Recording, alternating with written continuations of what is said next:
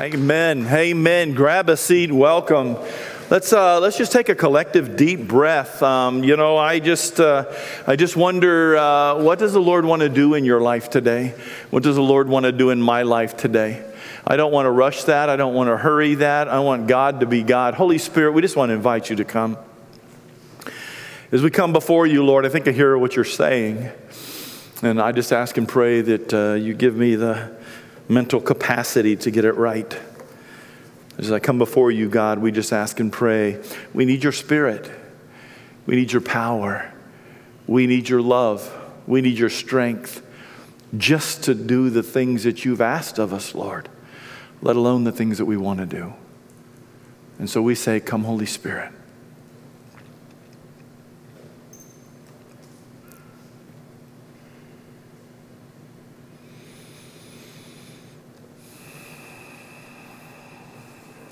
Amen.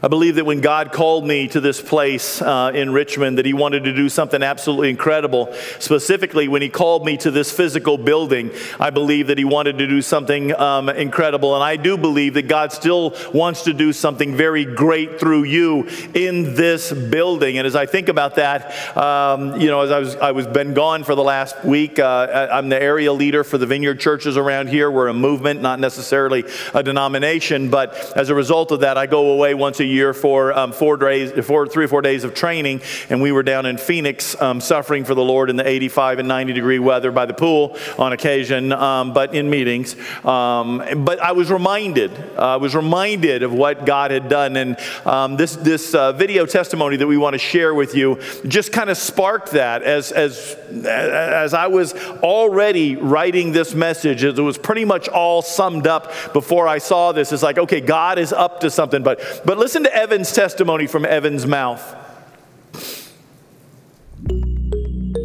Uh, I started coming with Audrey on weekends when we met in college. We'd come home for the weekend. Naturally, like someone trying to court a young lady, I followed her here. And I think that that's kind of what drew me in as someone who's involved in music. Um, was the worship was just very energetic and genuine. So it really stuck out to me. It's like, yeah, this is somewhere I could see us like just planting and staying. Uh, first team I got involved with was worship team. I've been drumming in some capacity, whether it's school or ensembles, other groups, since I was 10 years old. So it's a pretty natural spot to plug into. Um, and then that allowed me to just really meet other people not only with common interest in their faith but common interest in their hobbies and being involved with music. I was fortunate to be uh, on the worship team when we went and played in Penney's the night that we did that as a uh, just kind of like call to like come to fruition thing and so that was just a really memorable moment being there. It was very raw and emotional. There's just like columns here, and I think like over to the sides there were like still leftover clothes hangers that are just yeah, empty. Yeah, like... we didn't quite have a setup even that we do today because we just kind of carried everything over there and did a somewhat of a sound system that worked, but everything about it was just very raw and genuine and emotional. And I still remember that pretty vividly uh, sitting in there with like the dust coming off the tiles as people are singing and worshiping. I could feel the vision of the church like in that moment in like what it could be like the potential of it to like impact and spread throughout um, the whole mall here as i know they've talked about the, the mercy center the faith center i'm not sure on the, the title uh, but just the impact that we could have on central Kentucky and on this county to, to open up a larger space for more inclusivity and more people to be touched. When I think about the scale of what I do during a week, all the hours that I spend outside of church versus the hours that I actually spend inside of church, it doesn't exactly balance out with how important church is to me in my life there have been times where I'm like, oh, do I have time to do this? And then at the end of the day, I start thinking about, I'm like, yeah, I do. I, I need to make time to do this because it's so important to me. And I think it's important to other people who come in this church, whether you've been coming and it's your first time or you've been coming it's in your 10 years, like me, to find a place that's welcome. I mean, that's what brought me in, that made me feel comfortable. And when people feel comfortable, that's when when God can start to move in their lives and open up their heart. So.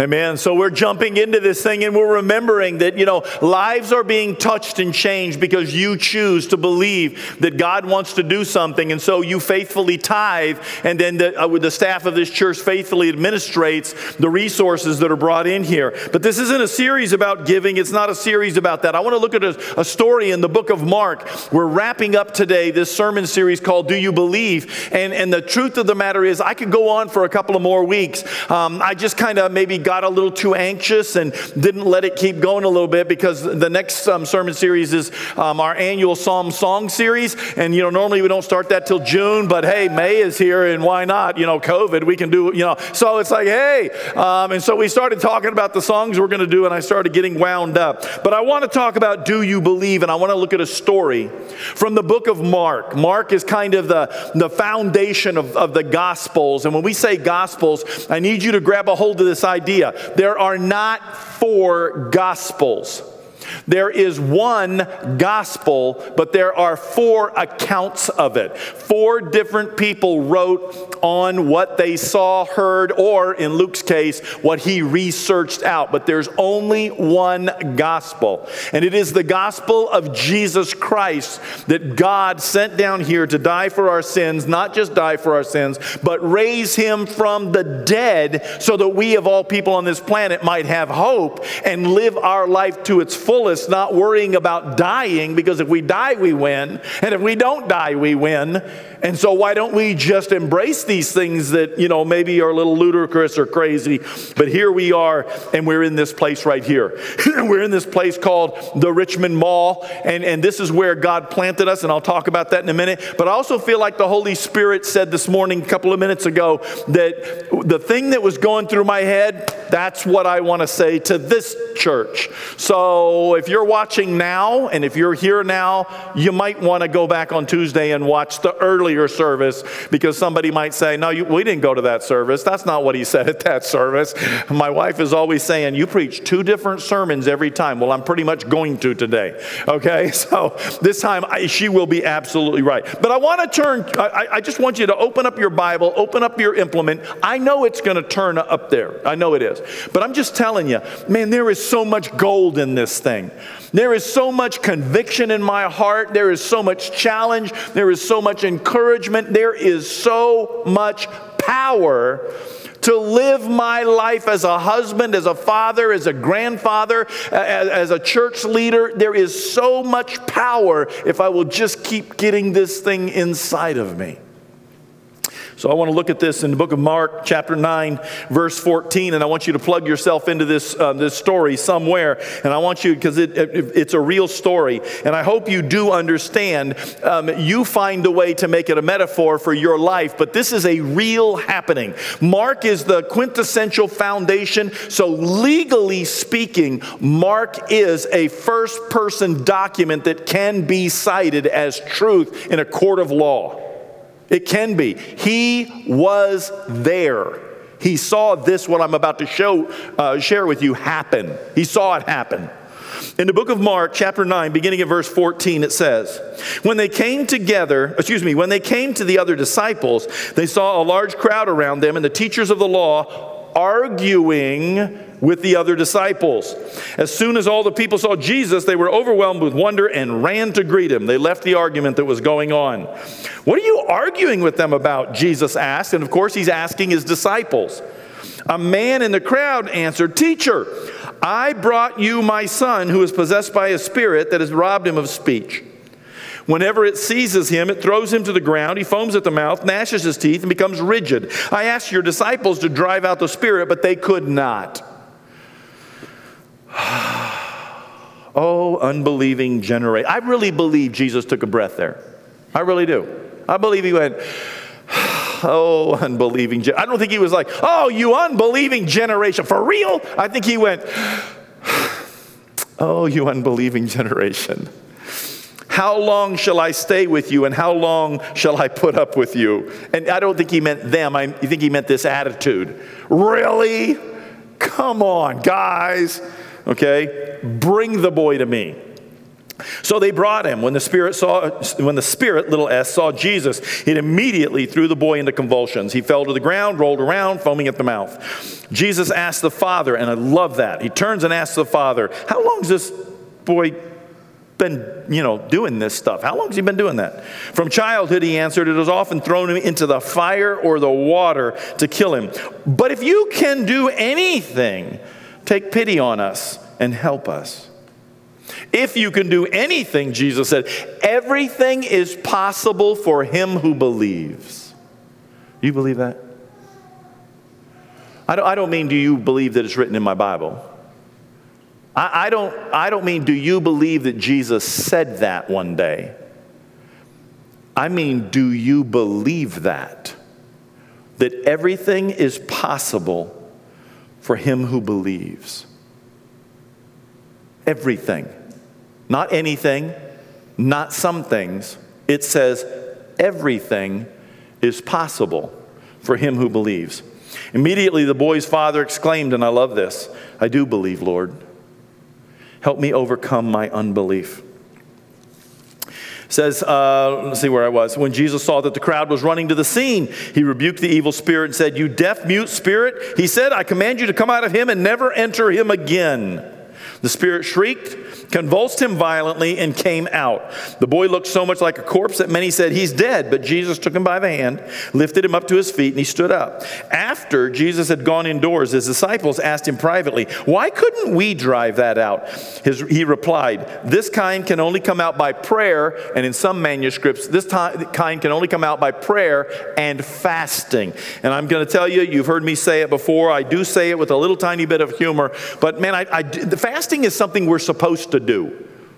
It's something we're actually supposed to do. Like on Wednesday, we're supposed to say we're not going to eat on Wednesday, specifically when the sun comes up till the sun goes down. We're not going to eat anything during that period. Some people will say nothing at all for whatever period of time. It, it, it, it makes me hungry.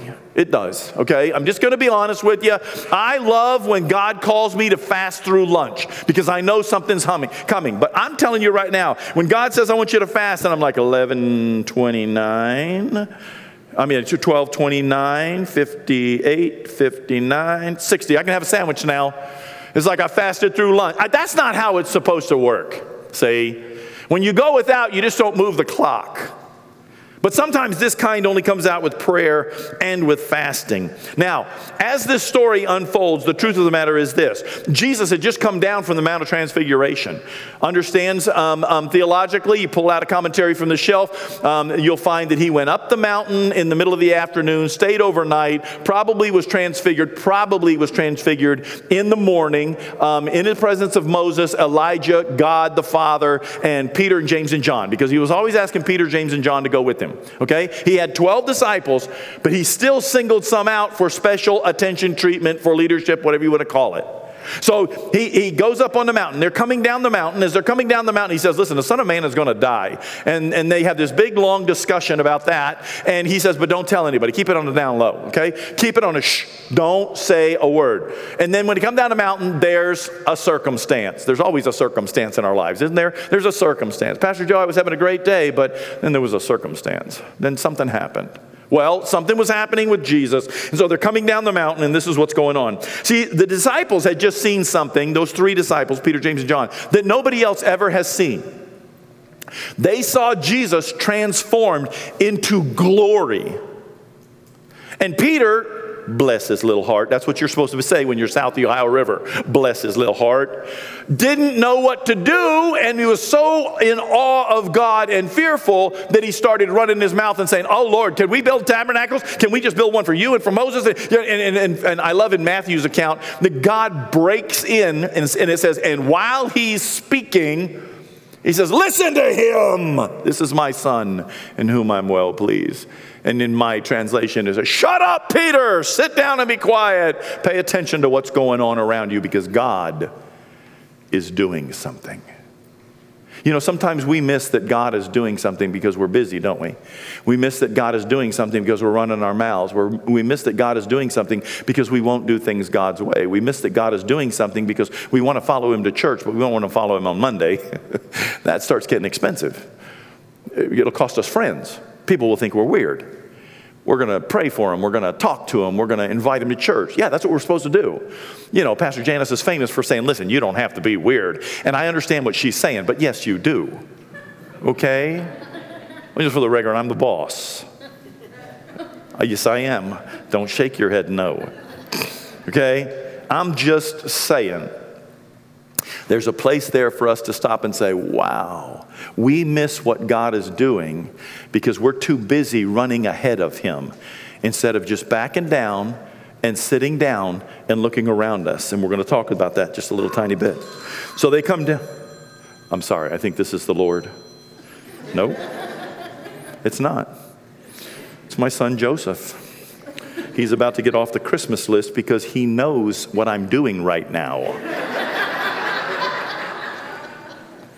So, anyway, Peter's terrified. He says something. The situation is that a young man possessed with a demon has been brought to Jesus. Jesus was not there. The disciples decided to take matters into their own hands and they failed. Isn't that crazy? You say, well, of course they failed. They're the disciples. Now, time out.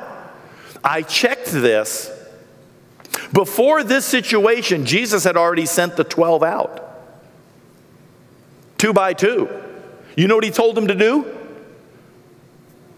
He said, Go out there and heal people, go out there and preach the good news, and go out there and cast out demons. They had already done this. The man with the, with the, with the boy with the problem, and I'm going to say a young man, his dad brings him and he says, Listen, I need Jesus. And they say, Jesus is not here. And so what does he do? He says, Okay, great, fine. And they're like, Hey, we can take care of this. Let us do it. And he says, Fine, you do it. And so they tried and nothing happened. The boy, the child, the man had a demon inside of him. Don't think Hollywood. Don't think devil, little tail. Don't think big wings. Don't think whatever, you know, scary movie you like to watch on Friday while you're eating pizza. Don't think that. Think demon that wants to wreck your life. Think demon that is going head to head with angels while the devil is going head to head with God. Think demons, but choose to believe. Please don't not believe in the devil. Because even the devil believes in God.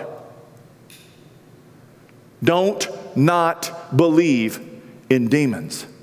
They are for real. And they were facing one right there. And so Jesus walks up and he says, What's going on? And I love that the man has not left, okay?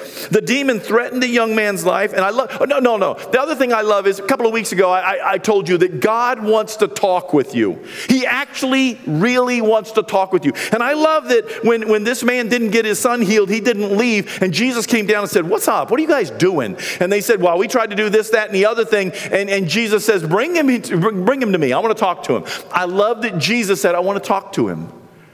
I want to touch his life. I want to be involved with you. Can you hear God saying that to you today? I want to be involved with you. Can you believe it? Can you believe that God wants to be a part of your business? He wants to be a part of your marriage. He wants to be a part of your relationships. He wants to be a part of your failure. He wants to be a part of your success. He wants to be a part of having kids with you. He wants to be a part of what you're doing. God does. He walked right into this guy's life and said, Bring me your son. Hey, while you're bringing me your son, let me ask you a question. How long has this been going? Tell me your story. God wants to. Do you think God didn't know his story? He knew there was a demon there. He could figure it out real quick. The demon threatened the young man's life on a regular basis, made him mute. That means he couldn't speak. He has seizures, throws him to the ground, foams at the mouth, grinding his teeth together, becomes rigid. This is the tough part. Regularly throws this kid into the fire or the water to burn him or drown him. So you can only imagine this has been going on his whole life. That kid's got some scars. He has got some scars on his face, his hands, maybe his legs, because whenever the dad isn't paying attention, the demon is at work.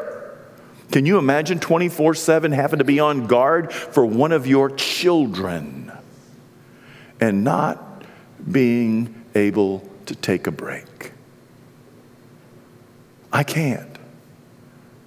I'm just telling you that my kids got to the place I thought, if you don't get out of this house, I'm going to be the demon. if you don't get away from me right now, where I can have some peace and quiet, you're going to see another side of Papa. You know, I, and again, I wasn't the perfect Papa. I'm just saying that this man had to be with that child 24 7, caring for him. And you have to decide do you believe in this? This story is about a demon, the Lord, witnesses, and remember, Mark was there. Mark saw this happen, that's why he wrote it down. And an exorcism. Do you believe in exorcism? Well, I don't know. I saw the movie back in 1980. I, I didn't, okay? It was too scary for me. I didn't want to see it. Still don't want to see it. Thank you very much. That's not an exorcism. That's Hollywood. That's not a demon. That's Hollywood. See? Do you believe in demons? Do you believe in angels? Do you believe in God? Do you believe in a very real devil? Because what he wants you to do is not believe in him, because at that point, you are so vulnerable. So vulnerable. Jesus inquired of the boy, and the father responds, But if you can do anything, take pity on us and help us. If you can, Jesus said, everything is possible for the one who believes. And immediately the father exclaimed, Lord, I believe, but please help my unbelief. So let's talk about this man. He's honest. He's real. He's tired. There's no pretense. He's not posturing. He's not pretending to be more Christian than he is. He's not pretending to be more religious than he is. He's not pretending to be more pious than he is. He is a man who is struggling. He doesn't even have to know that Jesus is the Son of God. He believes that he's a great prophet. And could you please, if it's possible, do anything? Notice that he wants, can you do anything to help us? You may not be able to heal him. But can you do anything? Please, I just need some help. And he's crying and he's asking at the same time that he's apologizing for his limited faith. I feel like I, I hear him being ashamed that he's not more believing in God, you know, as a Jew. And he's shaking in his body. That's just the way I see it. Doesn't that describe us at some point? Doesn't that describe us? We're choking on our doubt and we're crying out in our hope. We're like, God, I, I, I want to want to believe. I really do. But I've never seen you do what I said when I asked you to do it. See, because that's not how it's supposed to work. He does care about us, He does want to step in. But this poor man was choking, just choking on his doubt. And he was absolutely crying out in hope, Please, God, help me, please. And I find myself at times doing that very thing, choking on doubt and crying out in hope. If you can do anything, Lord, and I love that about this man. Usually I find myself when I step out in faith into what God has not asked me to do, then I find myself choking on doubt and crying out for hope. Because I'm going to do something really great for you, God, if you'll just bless it. Can you just look this way? I spent the week in Phoenix, Arizona, in meetings after meetings after meeting, and somewhere in the meeting, the Lord spoke very, very clearly to me. Very clearly. And, and I had to repent. Because he said, he said, You've been tasked, you've not been tasked, excuse me, with the defense of this church. I asked you to lead it. I did not ask you to defend it. Because it's not my church. Listen, now, I'm not interested in being the hired man that runs off when the wolf or the bear or the lion comes. I'm not interested in that. I'm here for God, and if the wolf or the bear or the lion kills me, then I'm going to die for his sheep. But God had to remind me that when you get into protect mode, when you get into the mode where you have to take care of the stuff that you've got, when you get into the mode where it's like, I'm looking for the lion everywhere, you're not leading. You're not moving forward anymore. You're holding on. And the Lord convicted me of that, and I had to I had to repent because, you know, when COVID came and the lockdown came, this church and the people of this church and the businesses that are represented in this church were the biggest thing on my heart. The families that were going to go under, the marriages that have been stressed to the limit and, and maybe fallen apart. The children that were caught in the middle of all of this. And for whatever reason, and it's my brokenness, the Lord said, It wasn't your job to protect them to begin with, Joe. I just needed you to lead them. And that's what I want you to go back to Kentucky and do. And so that's what I'm doing. It's a good reminder Joe, you're just a sinner. We're all sinners. Jesus calls us away from our sin because our sin separates us from God, not because he hates us, not because he doesn't want us to have fun. Sinners are having fun. They are. Sinning is fun. If sinning wasn't fun, sinners wouldn't do it. You can take that to the bank, okay? But what they don't take into account is the consequence that catches up with them later. They don't take that into account. And, and locally, it'll break their life. Eternally, it'll break their relationship with God. Jesus calls us away from sin because it separates us from God, and He doesn't want to be separated from uh, us. He wants to be with us. And Jesus calls us away from sin because He came to save us from hell and back into the family. Away from this, but into this. Not this eternity. You know, hell wasn't created for human beings? The scripture is very clear. Hell was created for the devil and his own unholy angels, it says. That's what it says. Not for human beings. We were created to live forever with God. But we rebelled. We're still rebelling, aren't we? It's still a daily struggle for us to rebel. And we don't even have to wait for somebody to walk up and hit us on the cheek twice. You know, somebody strikes you on that right cheek, you turn the other one. And what do you always say? Yeah, but the third time, I'm going to lay him down. It's on. It's like, no, that's not what Jesus said. he said, turn the other cheek. You know, anymore, it just takes a, a rose thorn. It doesn't even take a upside the face, a little prick, and you're like, wow! You're pulling out your big spiritual guns, right? I, I, I am. I'm, I'm, confessing here. I am. I'm, I'm ready. And God said, stop defending, start leading. Do that. God wants to help us, not because we're so good, not because we're so smart, not because we're so pretty, but because He's God. Because He's God, He wants to help you. I can't make you believe that. Belief is a choice. Second thing I want to share with you is Jesus makes a statement. You and I are human beings, just like the man in the story, and then Jesus makes a statement. All right? The father suggests that he's weak and his faith is weak. Jesus might be able to help him. Can you do anything, he says. I will take anything you have. I will take any crumbs that you have. Just like the Syrophoenician woman that approached Jesus, and Jesus said, You're not a Jew. I've come to the Jews. And she said, Listen, even the dogs under the table get the crumbs from the children that they sweep off. Now, that metaphor is not lost on me at my house. I have two dogs left. They outweigh my grandkids two to one. My dogs could take anything away from my grandkids that they want to take away from my grandkids. My grandkids can walk around the house with a muffin and they can take the muffin if they want to. They don't even have to work together. But my dogs wait patiently on the floor underneath of my grandkids because my dogs know that they don't eat well. They come to grandma and grandpa, they've got great parents. But we have to teach them to use a fork sometimes. And when they don't use the fork, it ends up on the floor. It barely can hit the floor, barely, before a dog is there and it's gone.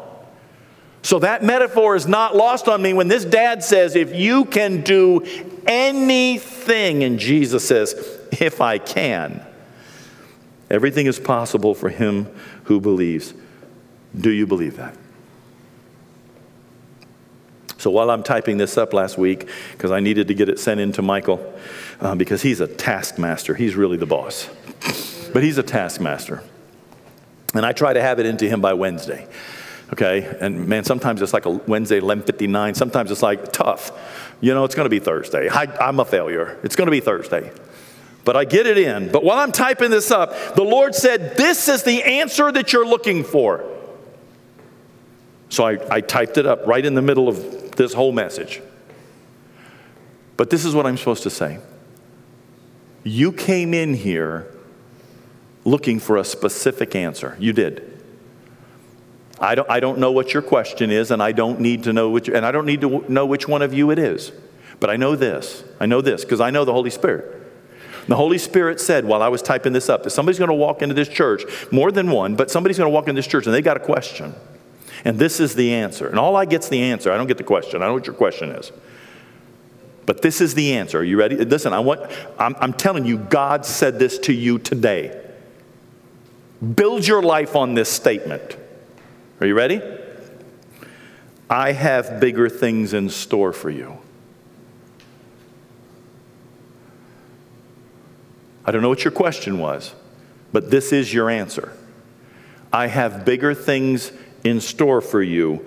Why are you about to settle for less than my best? Why are you going the road of Hagar?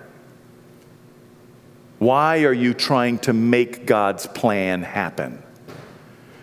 Why aren't you willing to say, God, I will wait? Why are you chasing God with whatever it is you're chasing Him with and up to the last minute and then you give up? When I was reading this story and when somebody came over here and talked to me just a couple of seconds ago, my heart was already racing with this piece right here and the Lord saying, New sermon. So this is the new emphasis right here. Did you notice that the Father came to Jesus and Jesus wasn't there? Have you ever gone to church and Jesus wasn't there. You knocked on the door and he's not home in your estimation. Have you ever gone crying at the foot of the cross and you thought he's not listening and you decided to move? You know, most of the time we get up and move a minute before what we wanted to happen happens and we never see the fruition of our prayer. We never see the fruition of what we asked for because we want it right now. And if God doesn't give it to us right now, then we're going to rebel. And I'm telling you right now, God is saying, I have bigger things in store for you. Why are you about to settle for less than my best? And what I hear the Lord saying is, don't make a decision don't move. Stay your course. Stay right on track because I'm trying to do something for you and you're running off trying to make it happen yourself. It's not going to, it's going to crash. The father, he shows up with his son. His son has multiple problems. And I'm sure when I was reading that, if you're like me, you are going, I think that's probably like seizures. He's got this. He needs to have a purple t shirt or something. And I know ah, that's probably something else. That's the, we're all we're trying to be super scientific about it, aren't we? The Bible says it was a demon. I'm sorry, it was a demon. We cast a demon out of a woman in this church one Saturday morning while we were doing a prayer training. Uh, uh, you oh, what kind of church is this we're coming to? a, a real one. a spiritual one. A one that re- recognizes there's a God and a devil and a demon and an angel. This woman came up for prayer, and some of the, I didn't do it, some of the ladies started praying for her, and she started getting all hinky and jinky and fell over on this concrete. Look down at your feet. Look at that concrete right there. Her head hit that concrete, and it sounded like somebody took a wooden ball bat to the back of her head. She hit so hard. I fully expected to see blood on the ground. And she was down there for a couple of minutes, and people were looking at me like, and people were looking at her, and she was, you know, like a trout. And people were praying for her. And all I could think to say was, It's okay. Jesus has got this. Couple of more minutes, she stood up. Do you need some Tylenol? No, why would I need Tylenol? Because you whacked your head on the ground and we all heard it. She said, I don't have a headache. I, she did this. She touched all over her head, didn't wince once. Listen, it happens today. It really does. You got to get a hold of the idea that we serve a spiritual God and spiritual things happen. But so many times in our humanity, we leave before we see the fruit of our effort. This father, his, his prayer might have been the energy, Might as well have been the energy that it took to get his son to the presence of Jesus. And when he showed up, there was no Jesus. He was up on a mountain. And the disciples said, He's not here. We'll take care of it. At some point, they said, Let us do this. And so the church was doing its best, hanging on, trying to make this happen for this man. And this man got frustrated and it wasn't working. And at some point, if he was like me, I would have packed it up and headed out. You guys are a bunch of fakes. That's what I would have said. You're a bunch of frauds. Where's the prophet guy? The Jesus one. That's who I want. I don't want you guys. You, you don't know what you're doing. Uh, no, no. But I love this. He stayed. The Father stayed. He stayed and listened to the disciples and the teachers. He wasn't the one arguing with the teachers of the law. His disciples, Jesus' disciples were arguing with the teachers of the law. He was just standing there. When Jesus said, What are you guys arguing about? He's over here somewhere going, Hey, I brought my son, and it started this whole thing, but this is the, this is the deal. And Jesus said, Well, how long has this been going on? And he gives them the spiel. He stayed there until Jesus showed up. We don't often stay till Jesus shows up, do we? Get on our knees, say a prayer, get up, and head out. We sing that we want revival, but man, you've got to do it before 1230.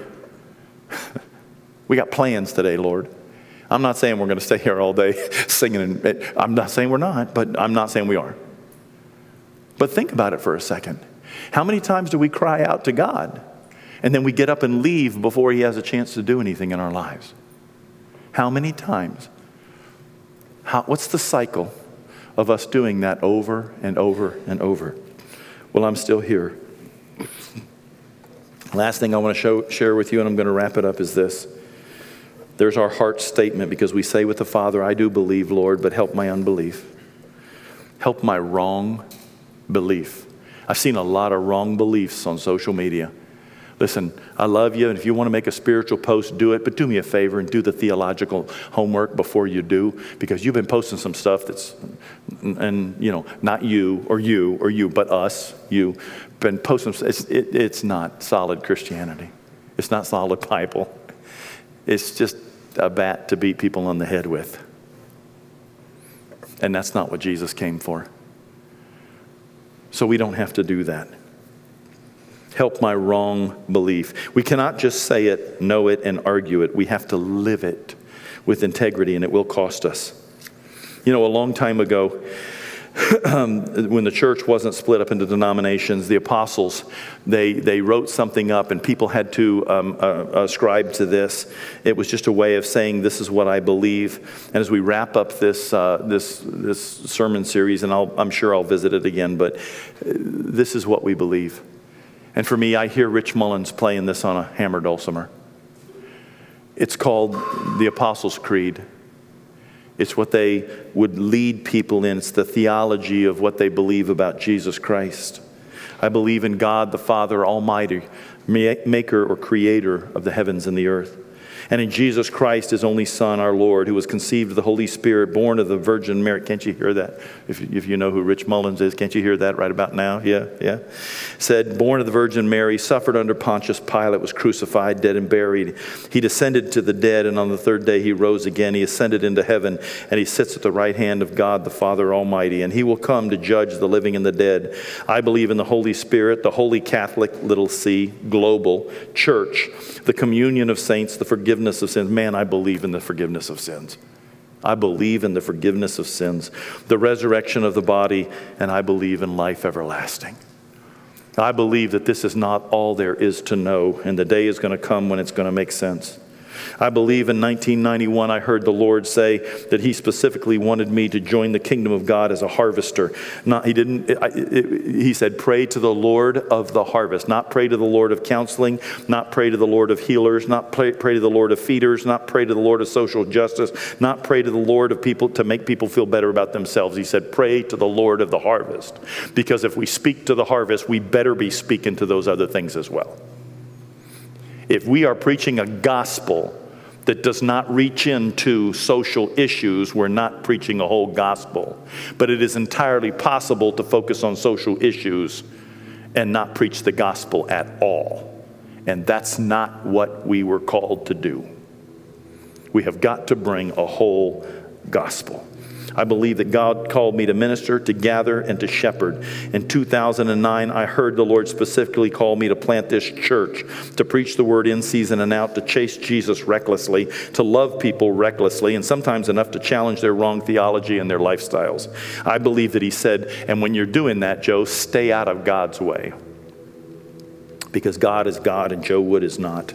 I believe that I heard the Lord say that Penney's, that, that's what uh, Evan was referring to down at the end of this, is empty right now. I believe that Penney's is the goal for where this church is actually supposed to be when it's all, it was not available when we planted here, when God called us here.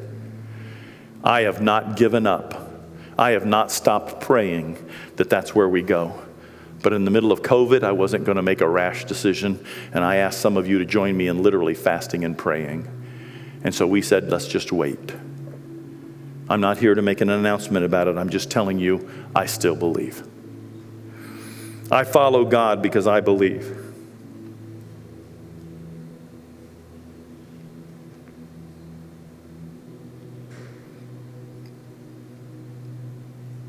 I believe that He can make a difference in your life.